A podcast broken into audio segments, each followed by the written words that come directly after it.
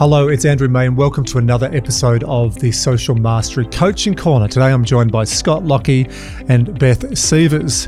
Scott Lockey is Director General of Hunter Class Frigate. Scott started his career in the Australian Defence Force in 2001 in Western Creek, and he's held a number of roles, including Reserve Senior Officer in the Navy, Director General Navy Aviation Systems, Chief Engineer. This is a long one, Wizard. Go get a cup of tea for this with Scott. Project Director, to name but a few. Scott is an exceptional example of leadership and role modelling throughout the social mastery program. He really brought the program to life with his team. That's why we said, Scott, we would like you to give your guidelines, your comments in the coaching corner. In a recent article about what he thinks are key qualities in leadership, Scott talks about the importance of vulnerability, authenticity, and integrity. Beth Seivers is National Shipbuilding and Sustainment Industry and Intelligence, and the intelligence bit was working well, Beth, because when we looked at you on social media, it was a bit of an enigma. You do have a LinkedIn profile, but we're saying at the start we, we didn't know a lot about you apart from your wonderful engagement and input into the Social Mastery Program. Throughout the Social Mastery program, one of the areas that you really resonated with was the importance of play. And I'm going to quote you, Beth I think we need adult playgrounds. Do you know that Dr. Tom Buckley and I had a big discussion around that as a business opportunity? We'll talk about that offline, Beth. I think there's something just waiting to happen. Uh, you're actively engaged in the Social Mastery podcast, and it's really nice that we've got a member of APS and a member of Navy. I put you all in the same happy, healthy, connected family, but there's some nuances between the two. And to start with, I'd like to go, Scott, first of all. Tell us, how did you start in the Navy? What was the discussion or what was the pathway that led to doing, yeah, arguably now one of the most challenging roles in the Navy? Yeah, Andrew, I, I actually joined the Navy in 1988. Uh, so I was a little bit earlier than than uh, what my uh, social media footprint will indicate. Um, I joined the Defence Force Academy here in Canberra and I won't go through all the career steps, but I joined the Navy because I'm mildly colorblind and the Air Force wouldn't take me. So my dream of being a Top Gun and and flying, I had to take second order, which was being an engineer in the Navy. And I've ended up, I spent a career in aviation. Then I left for a little while, went to industry, into shipbuilding, and I've come back to Navy full time to lead Navy's latest uh, frigate program. So you just got to update that social media profile. A little bit of a difference in experience from 1988 to 2001, isn't there? This is this like I got, I've got a mate of mine who was back on the dating circuit a few years ago and he had a picture of himself 15, 20 years earlier with hair. And I'm like, mate, you're bald. You're sending out the wrong messages. yeah, it's uh, things have changed a lot since 1988, both in the Navy, uh, in industry, in Canberra it's quite quite a different place to, to live and work and and uh, and bring bring kids up as well. Well, let's let's pull on that thread. What is different now at time of recording compared to back in 1998? Uh, let's do this on two levels. One would be for a recruit coming in. Two for someone senior. What what what is what are the key differences? Connectedness. You know, when I joined in 1988 to dial back home to mum and dad, you walk down the corridor at ADFA with your 20 cent pieces to put in the phone. If you wanted to express something uh, in writing, you wrote a letter by hand, you put a, a 25 cent stamp on it, um, and your, your parents would get it a, a week later. You know, the, the connectedness today is is quite incredible. The other thing I'd say is the the yelling at, the character building, uh, and I'll call it character building because if you call it bullying, it's not appropriate the sorts of character building that went on back then, you just wouldn't get away with today. So things things have changed. I, I do look back though with great fondness of those early days you know, in the military because the resilience that it built into me is something that, that I've taken through to, to today that that helps me lead this program. That's one of the areas that we've loved partnering with you on this program and social mastery because there's a, a, heap of work around maritime mastery. There's lots around domain expertise and domain mastery. And social mastery was almost sitting there with a framework from Daniel Goleman's emotional intelligence with the four parts in the program. But hadn't gone deep. So we've loved the opportunity to work with you and your teams and to actually put some structure around this. So the fact that we're now having those conversations in an open environment, and can I just say for any of the millennials listening to this, Scott wasn't making that up. You actually used to put money into a pay booth. Wizard, did you know that? You actually used to put a coin into a phone booth.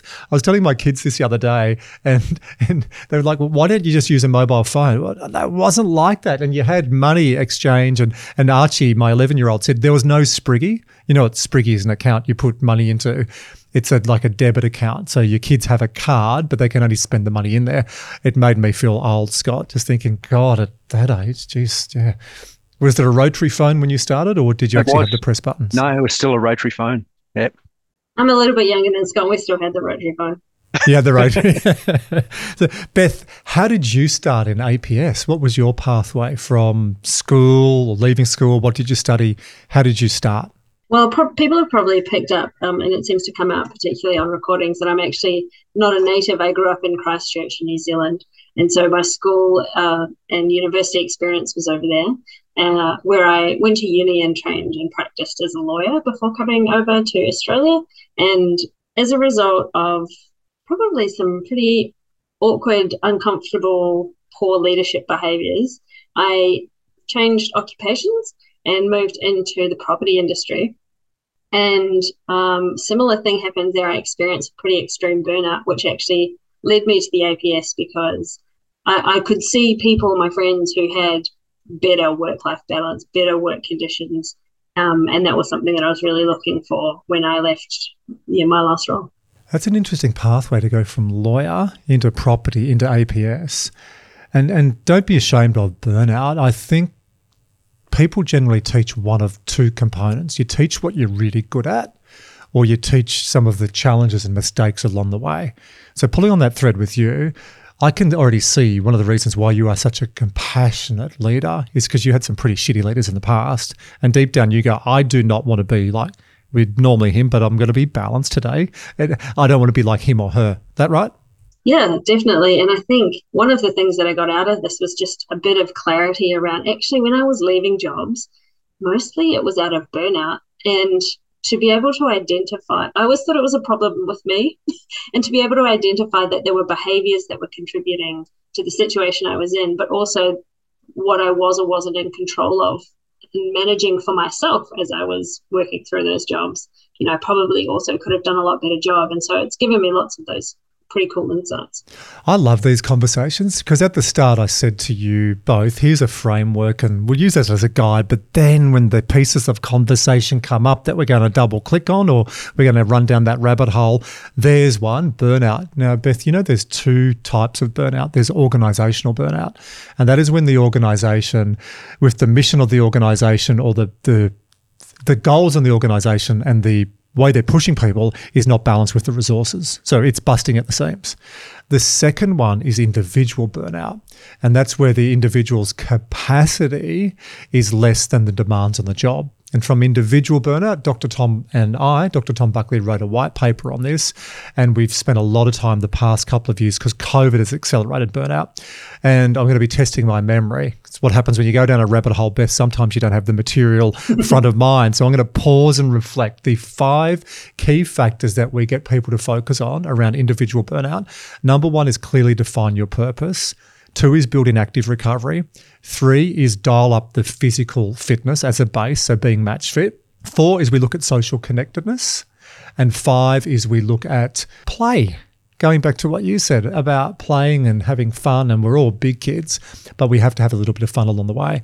And when you listen to those five key areas, how many of those did you have in previous organizations? Were you looking after yourself? Were you sleeping properly? Did you have that good social network? Were you having fun? And did you feel on purpose? Each job was a bit different. There was one job where there was definitely a values misalignment, and I just it got to a point where I just could not handle that because it was just so distinct from what how from the values that I held, and so my purpose there was was not meeting the expectations. And the others, um, because I can be a bit of a perfectionist, the demands of the job meant that I just kept going, and so I wasn't sleeping very well because I was ruminating quite heavily and I wasn't exercising because I was working late and I was tired and I couldn't squeeze the time in. And as a result, I lost a lot of contact with my friends and family and those kind of things. So yeah, it was a it was a snowball effect in a lot of those jobs. I'm just processing a lawyer that's got perfection or borderline perfection traits. Gosh, I, I refer to myself as reformed now. I'm a reformed lawyer.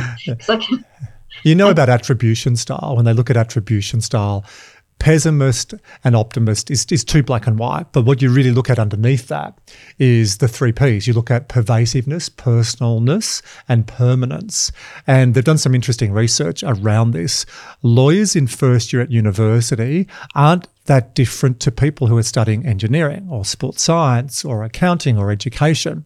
But by year three and four, they've totally trained that attribution style much more on the pessimistic side. Now, Beth, I want my lawyer to tell me what can go wrong. I want my lawyer to look at, you know, the little areas I may be missing. What a lot of the research shows, if you're in risk, if you're in law, uh, a lot of those areas that look at risk, if that's all you train, and then you don't have the flexibility to come out of that, that starts to show up in your personal life. I've seen that with a lot of people in those careers. And you even mentioned that you were disconnecting from family members and friends. That would have been challenging in that period. And, and you, you learn pretty quick, right, when that happens to you, how to autocorrect.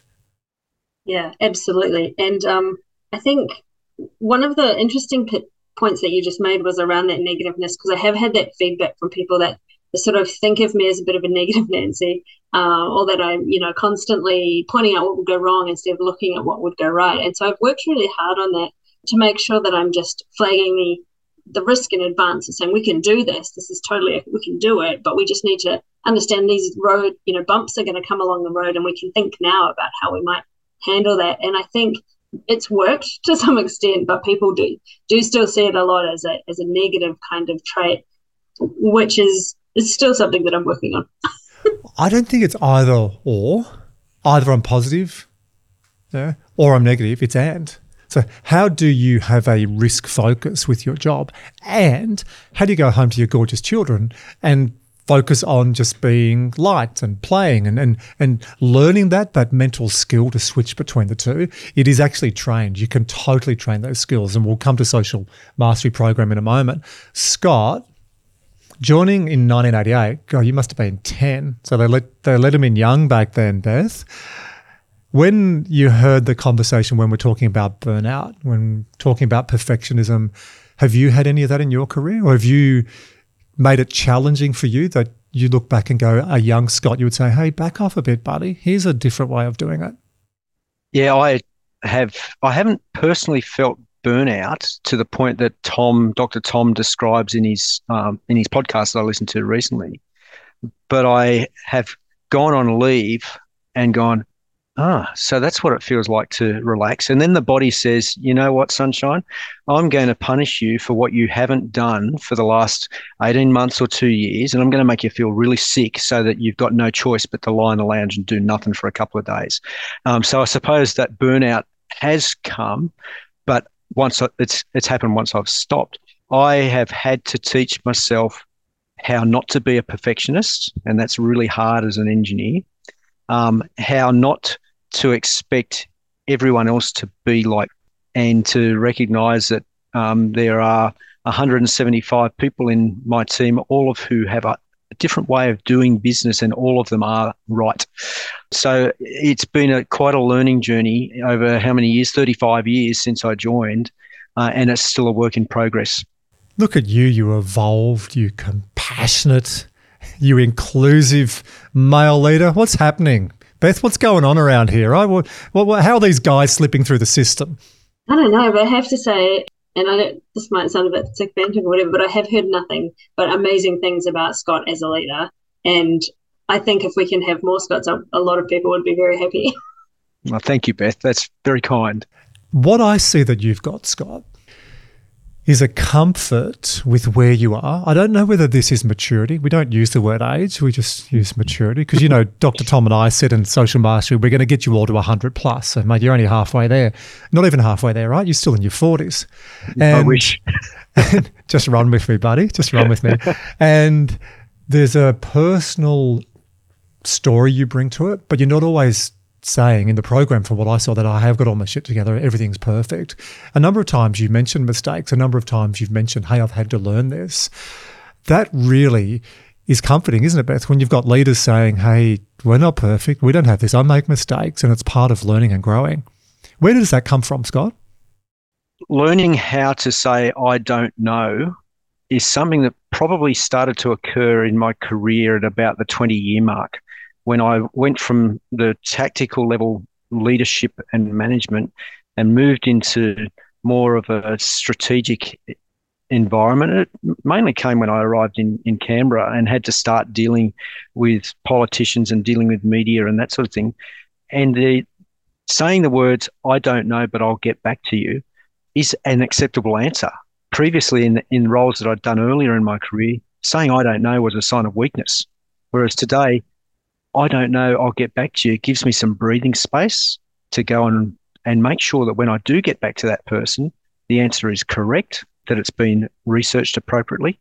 But geez, it took a long time to get comfortable with, with saying those words. I think the beautiful lesson f- for young people, what's young, 30 or younger, listening to this, who are still really forming mental models of what it means to be a leader, but also one of the terms I've really learnt from APS and military is we talk about a follower. You know, there's there's followership and there's leadership, and when your career is evolving, and Beth, I'll ask you in a moment, but I, I know in my twenties, I thought I just had to pretend or tell everyone I had everything right because I was uncomfortable in my own skin. There was so much self doubt. There was this imposter syndrome. I sold a business, totally fluked it to Accor, the hotel group in my early 30s, and people thought I knew what I was doing. I had no idea, but I pretended to run along with the narrative. And God, I look back and think I was a not a terrible leader, but I just wasn't authentic because I'd been taught almost to leave your feelings at the door with your dirty shoes. Yeah, I'm sure you get that starting in the military. Yes, sir. You just come in and everything was so regimented. And then I actually had some leaders surprise, surprise, Beth, they were mainly female, two men, but mainly female, who brought their whole self to work. And I saw how everyone connected with them, how everyone loved working with them. And I thought the model that I've learnt, which really came from sport, which is very similar to the old military model, it's actually not connecting with a whole bunch of people. So, really interesting that you did 20 years of service and then you went, I need a really big iOS upgrade. That's not even an iOS upgrade, that's mm-hmm. changing a whole new system. Mm. How hard was that? It was it was hard. It was it was very hard, and but it was forced on me because I made that, and it was a step from commander to captain.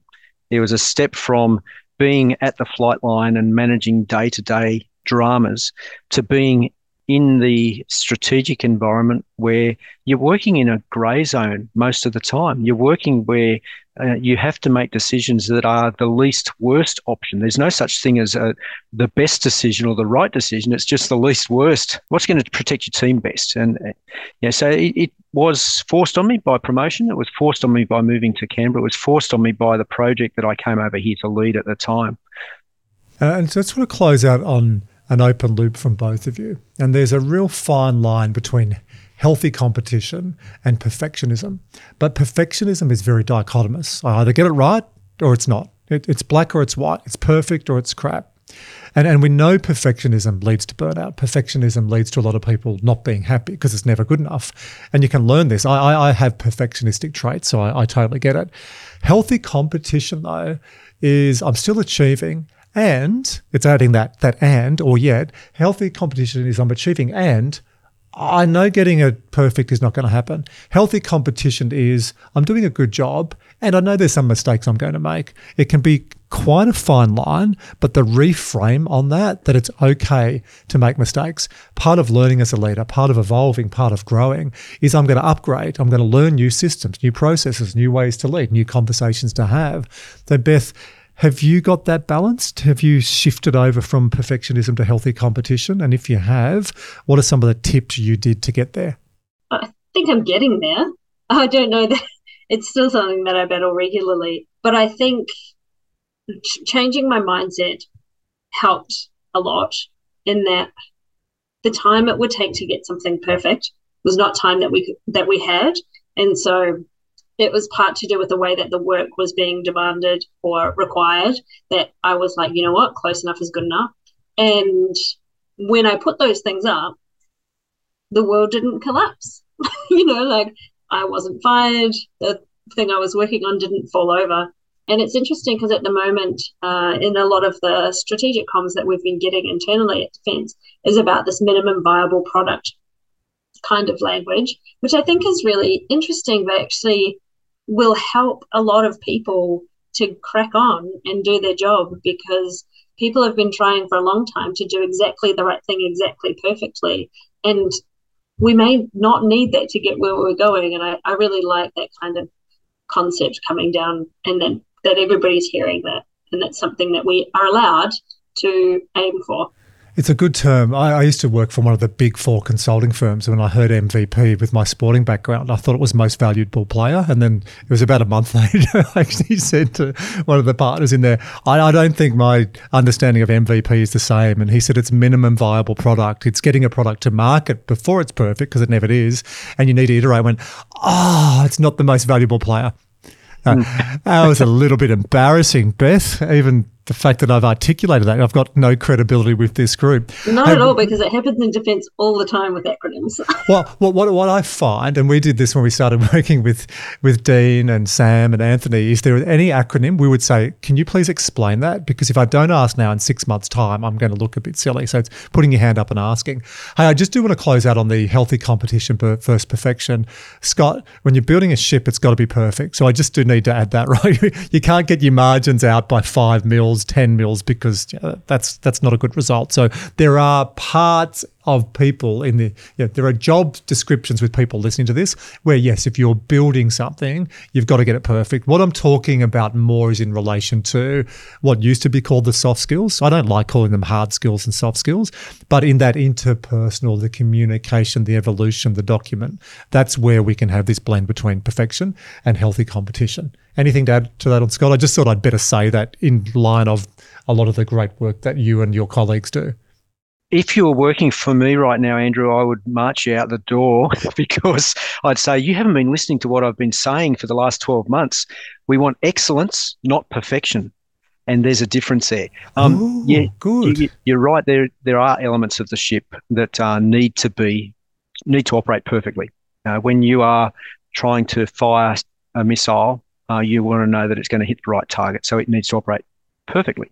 But you can't deliver such a complex program if we're trying for perfection in everything. So, one of my mantras um, that my team hears regularly is I want you to strive for excellence, but I don't want you to strive for perfection.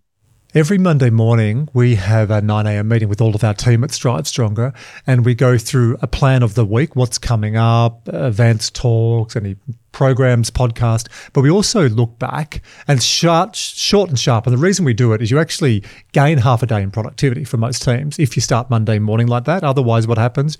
You get to work, have a coffee. Oh, Scott, how'd the Raiders go? Don't really care because I I'm work with Manly. I had to get a rugby league dig in there. Hey, Beth, how are the kids? Wow, it's coming up to Floriade, isn't it a beauty? You know, you have all that talk and then you get to 11 o'clock and go, oh, my day's going to start. You two don't do this because you've got you know, really big jobs, but you know what I'm talking about. A lot of people have that. When you start the Monday morning, it just gets everyone there ready to go. So there's a little tip for anyone listening to this who've got teams. Have a 9 a.m. Monday meeting. Have it as a focus on the week where you are, but do a little bit look back the week before. And we do a gratitude exercise and we take either the win or the learning of the week. Wizard, guess what mine is? You're not grabbing it. He's just gone bang. Uh, it's excellence, not perfection. Good. I'll quote you. I'll send you a dollar every time I say it. I'll set up a Spriggy account. We'll put it in there. Sounds good. Now, Beth, you were an active enthusiastic participant in the social mastery program. Luba and I called you one of those your lighthouses. You, you, light up. You're always looking engaged and happy. And some people just say, "No, it's not that I'm angry. That's just my face." Uh, a lady told me recently we did a leadership program. I thought she hated me, hated the content, wasn't in it, and she came up after the first day and she said. Andrew, that was excellent. That is one of the best leadership programs, one of the best executive programs I've done. I felt like saying, Can you tell your face? Like that person is my spirit animal. like that is me. I have to explain all the time that I have a thinking face. Like I have the process on my face. Oh, this lady wasn't a thinking face. It was called, you know, there's another word for it anyway.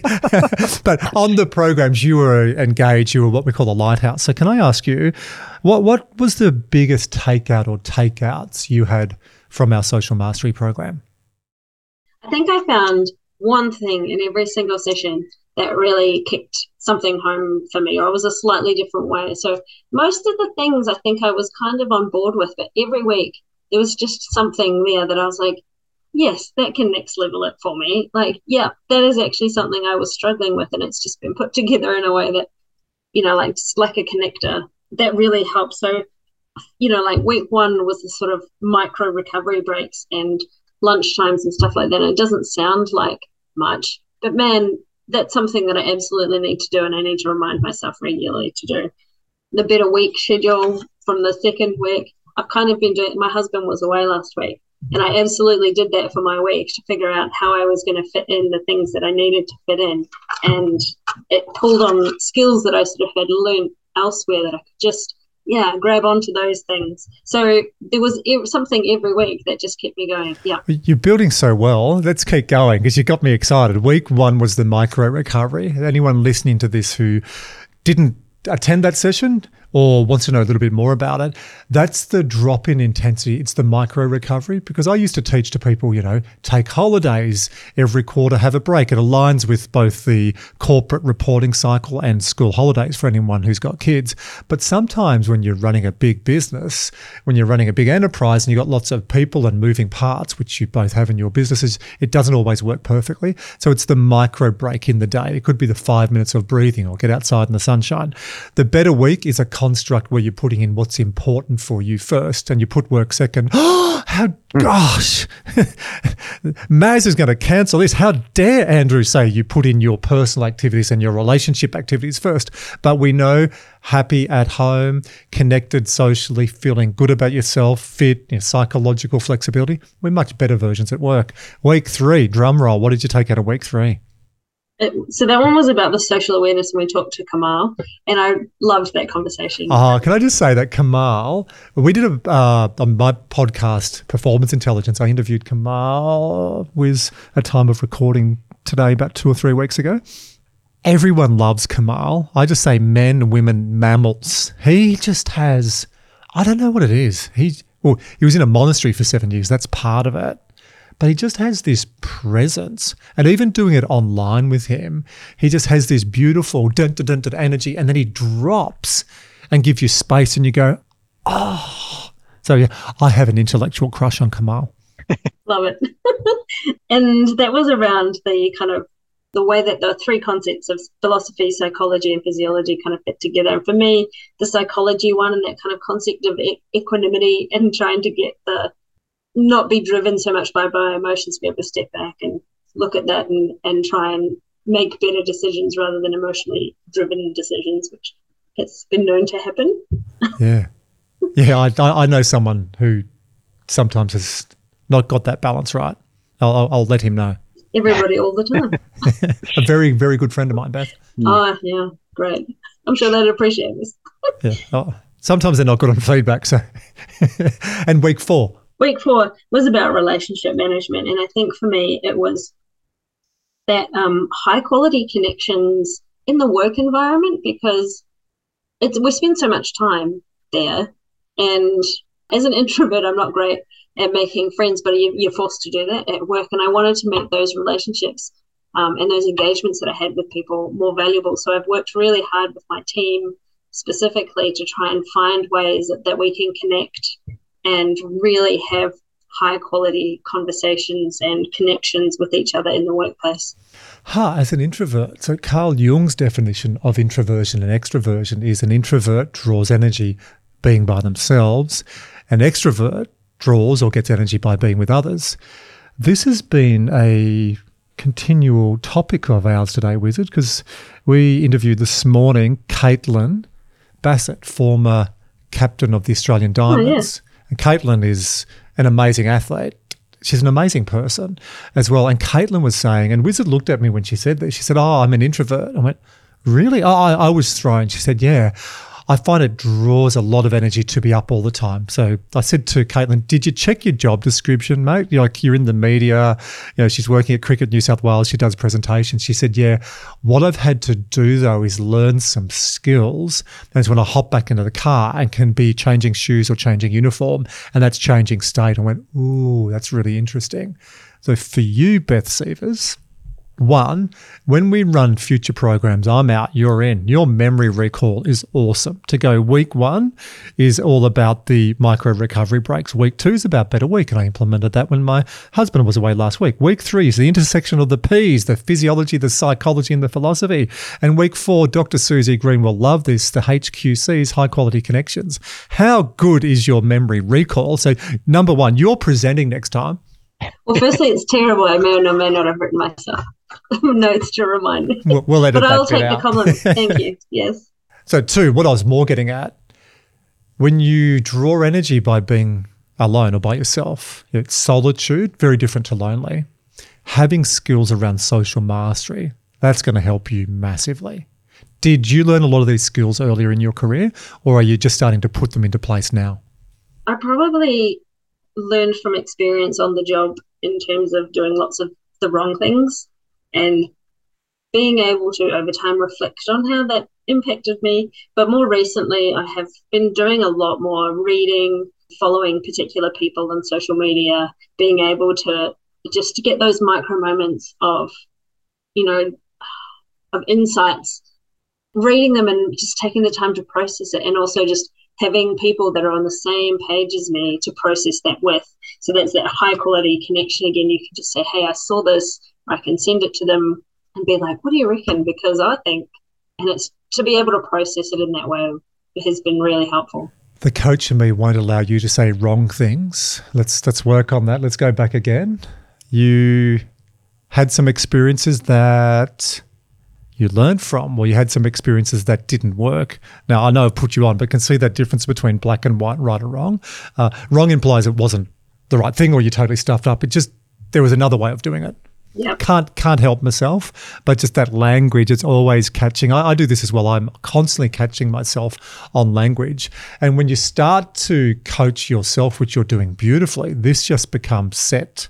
It's not set and forget like a dividend reinvestment plan, but set and upgrade, set and upgrade. And you do that really well. You also told me during the program that you really resonated with the reps and sets about reinforcing the mental skills reps and sets. So, what, what do you mean by that?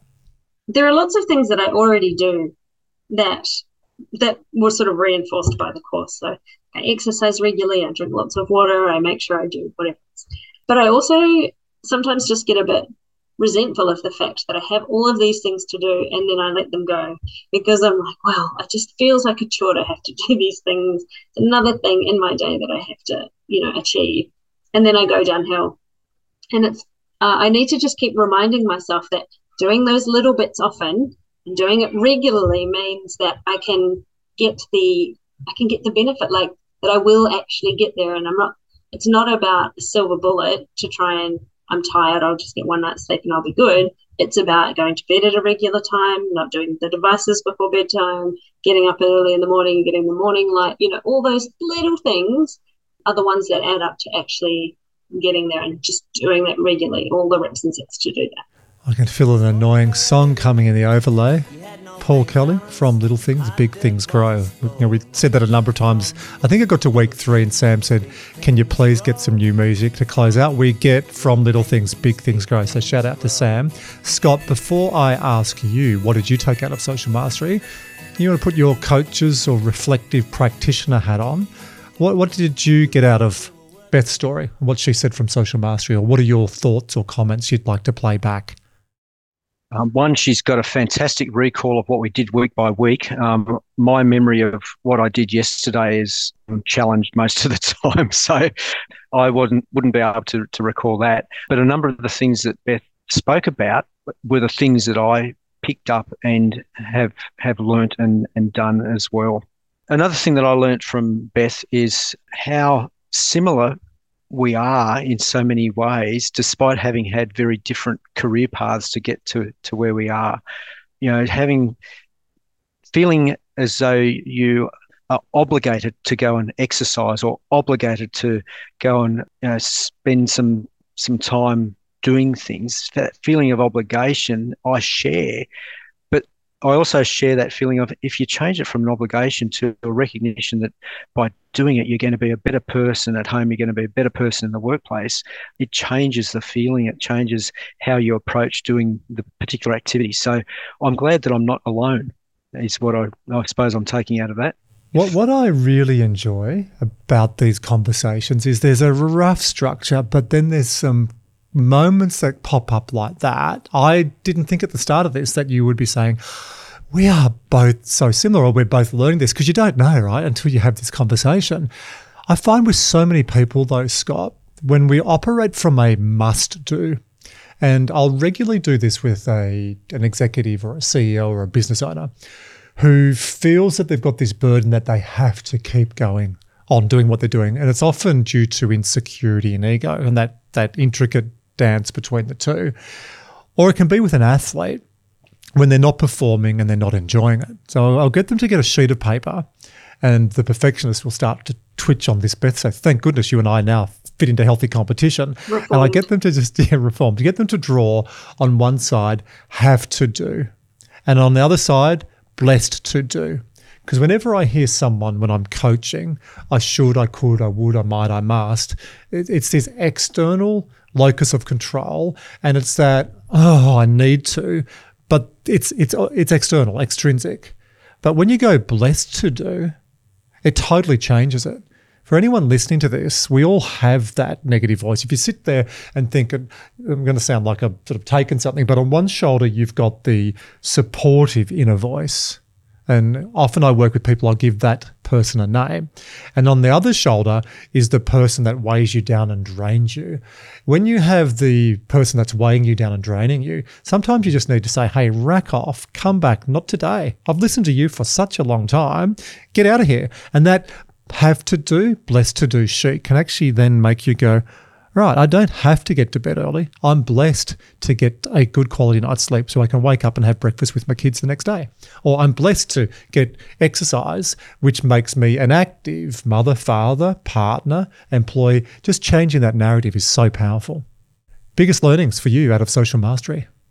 Getting the fundamentals right again, getting back to not the perfect week. What was what did we call it? The um the better ideal week. week. the better Yeah. week.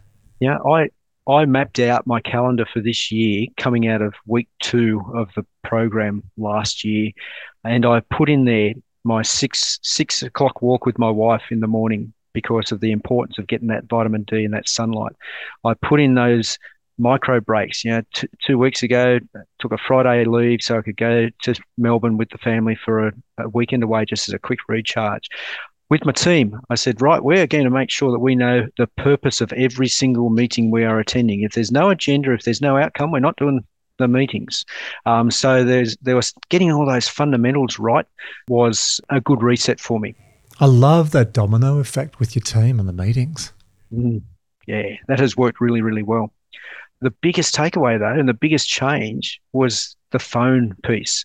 Putting that phone down at 30 to 60 minutes before going to bed at night and then not looking at it when I go for my walk in the morning with my wife and the dogs um, has made such a big change, both mentally and physically. Are you getting feedback? I'm sure you're getting feedback before when you're on your phone, Scott, but are you getting feedback at home that you're more present? Are you getting feedback that you're a little bit more attentive? No, not not really, but I notice it in myself. I notice that I'm concentrating better on the conversation. I'm not missing stuff. I'm not, you know, I'm not. Oh, I told you that. I'm remembering that I've been told those things. So it's That's not pretty direct- clear feedback, That's mate. pretty- Yeah, so. Yeah. Well done, Scott. That's excellent. Beth's sitting there smiling, going, "Oh wow, these you you trainable these skills totally are." And we're having a bit of fun with it, but we can get so stuck on those neural pathways, playing what I call the same game, waking up in the same house, in the same bed, doing the same habits for decades, and you just become the same game.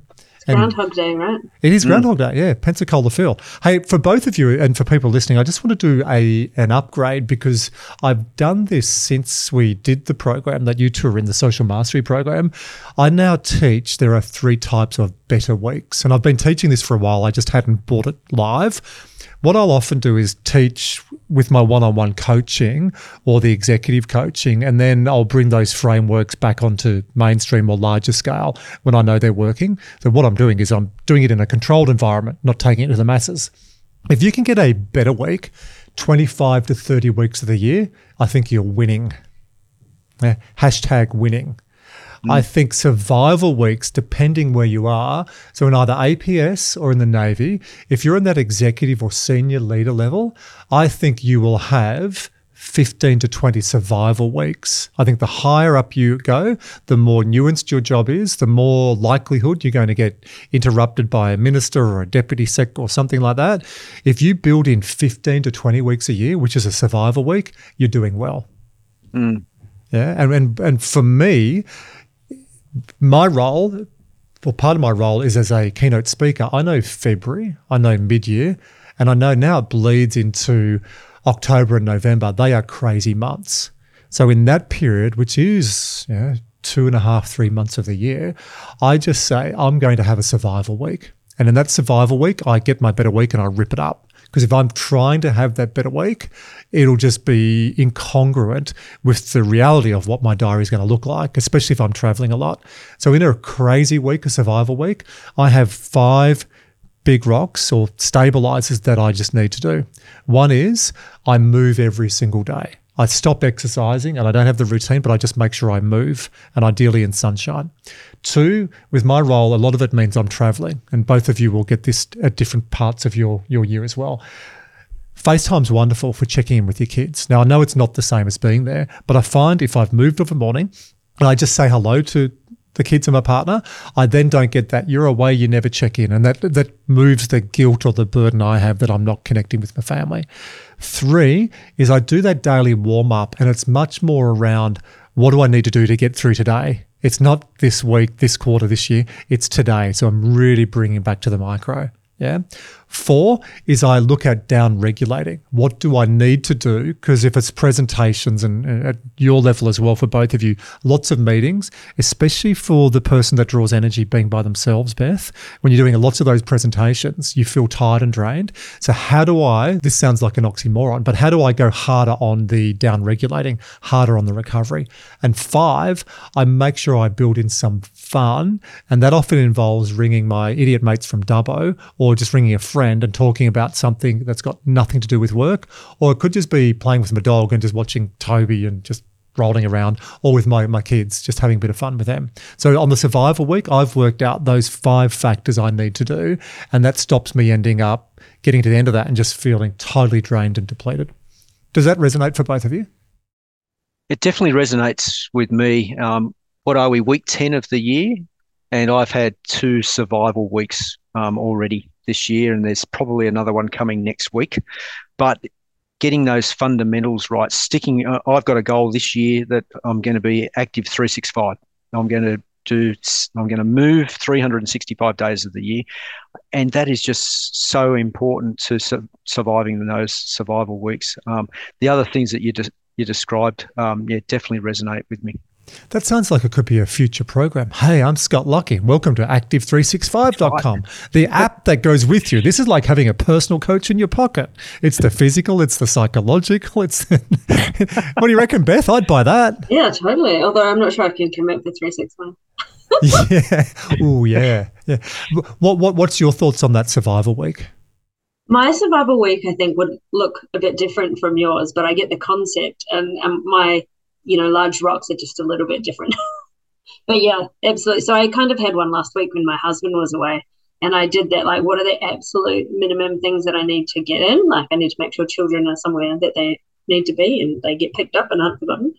And then what do I need to do for myself? And honestly, the week started off pretty well and I was high performing and it kind of went down over the course of the week. But I made it to the end of the week and I wasn't completely trashed. So that was a bonus. That's a win for a survival week. And Scott, yeah. you've got one coming up. The mindset and the shift in energy of acknowledging, hey, I'm coming into a survival week. Uh, if I put it into the, as we're recording this, if anyone's watching the video, you see behind Scott, what is that ship? What's the model? That's the Hunter class frigate. That's what we're working towards delivering. That would make sense that you've got the ship that you are heading up the group on behind you. Mm. How did I not pick that up? The water behind you is calm. That's what I'd say is a better way. Yeah. Mm. But those frigates are designed to weather storms as well. And if you know what's coming up ahead with a storm, with all the radars, you know what to, well, you know, you are prepared for the inclement weather you're heading into. It's exactly the same with the survival week. You know the storm's coming, and then it's not a surprise. Yeah, that's right. Now, ne- next week I'll be heading to Adelaide. I'll Be down there for a couple of days, um, but I've put those rocks in the the run in the morning at Largs Bay. Um, yeah, that's in the calendar already, uh, and I will stick to that rain, hail, or shine. I know that I will call home to the family at dinner time um, one of the nights. You know, so those those big pillars um, are already in the in the week. I don't know what's going to happen while I'm down in Adelaide. I know it will be chaos, um, but at least uh, those couple of anchored points are, are already there that's part of the plan is knowing it's going to be stormy and you, can adapt as you go along. So the three types of weeks, you've got the better week. We're aiming for you know, most weeks to be a better week. 15 to 20 weeks, you know, where you're in the stormy weather. That's a survival week. And for most people listening to this, four to five, you'd probably go four to six weeks with public holidays where you just don't follow a week. It's called holidays. And that's where you shouldn't be structured every day, every minute, and just sort of be, wake up and sometimes go with the flow. That's just a little add on to the better weeks. All right. And wrapping up, Beth, have you got a final message? Is there something if you don't say today, you're going to be lying in bed tonight and you'll be going, no, I needed to tell everybody this?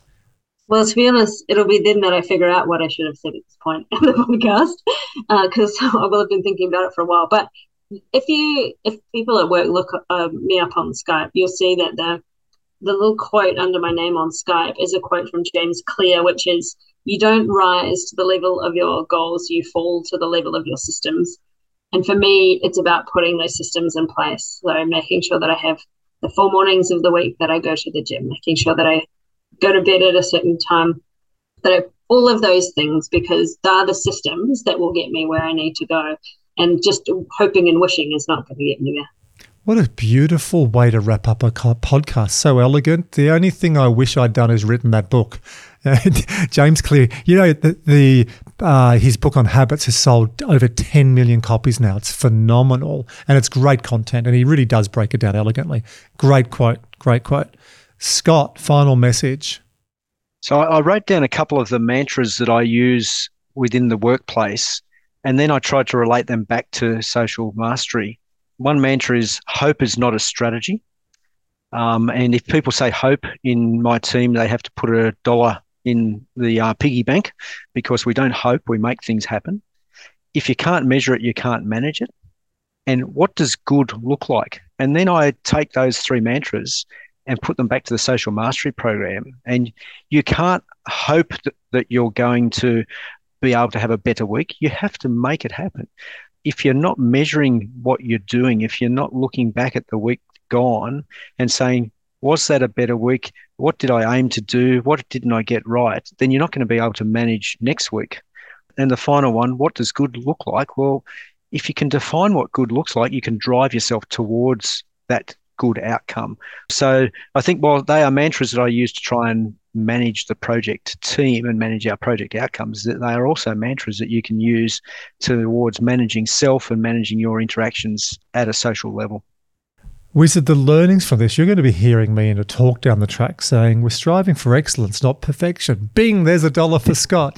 I'm going to be drawing on Beth's you know, elegance and poise and memory recall. I've really enjoyed today. I've enjoyed doing this a couple of months after we've done the program to see the recall, but also the way each of you have adapted this in your own way Beth, the way you're putting this in for yourself and the way that's also now helping with your family in those weeks as well. But I see you smile and I can see inside you're proud of of the achievements you've done. Because when you went back and said you had that really shitty experience with a bad boss in law you wouldn't have had these skills. And even if you did with a terrible toxic leader like that it wouldn't have helped.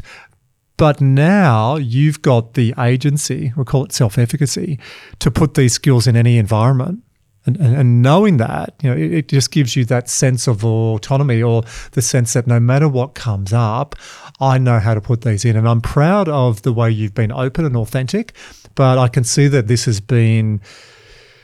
It sounds like a bit like Australian Idol, so apologies on that, but it sounds like it's been a journey for you to to really build this mastery.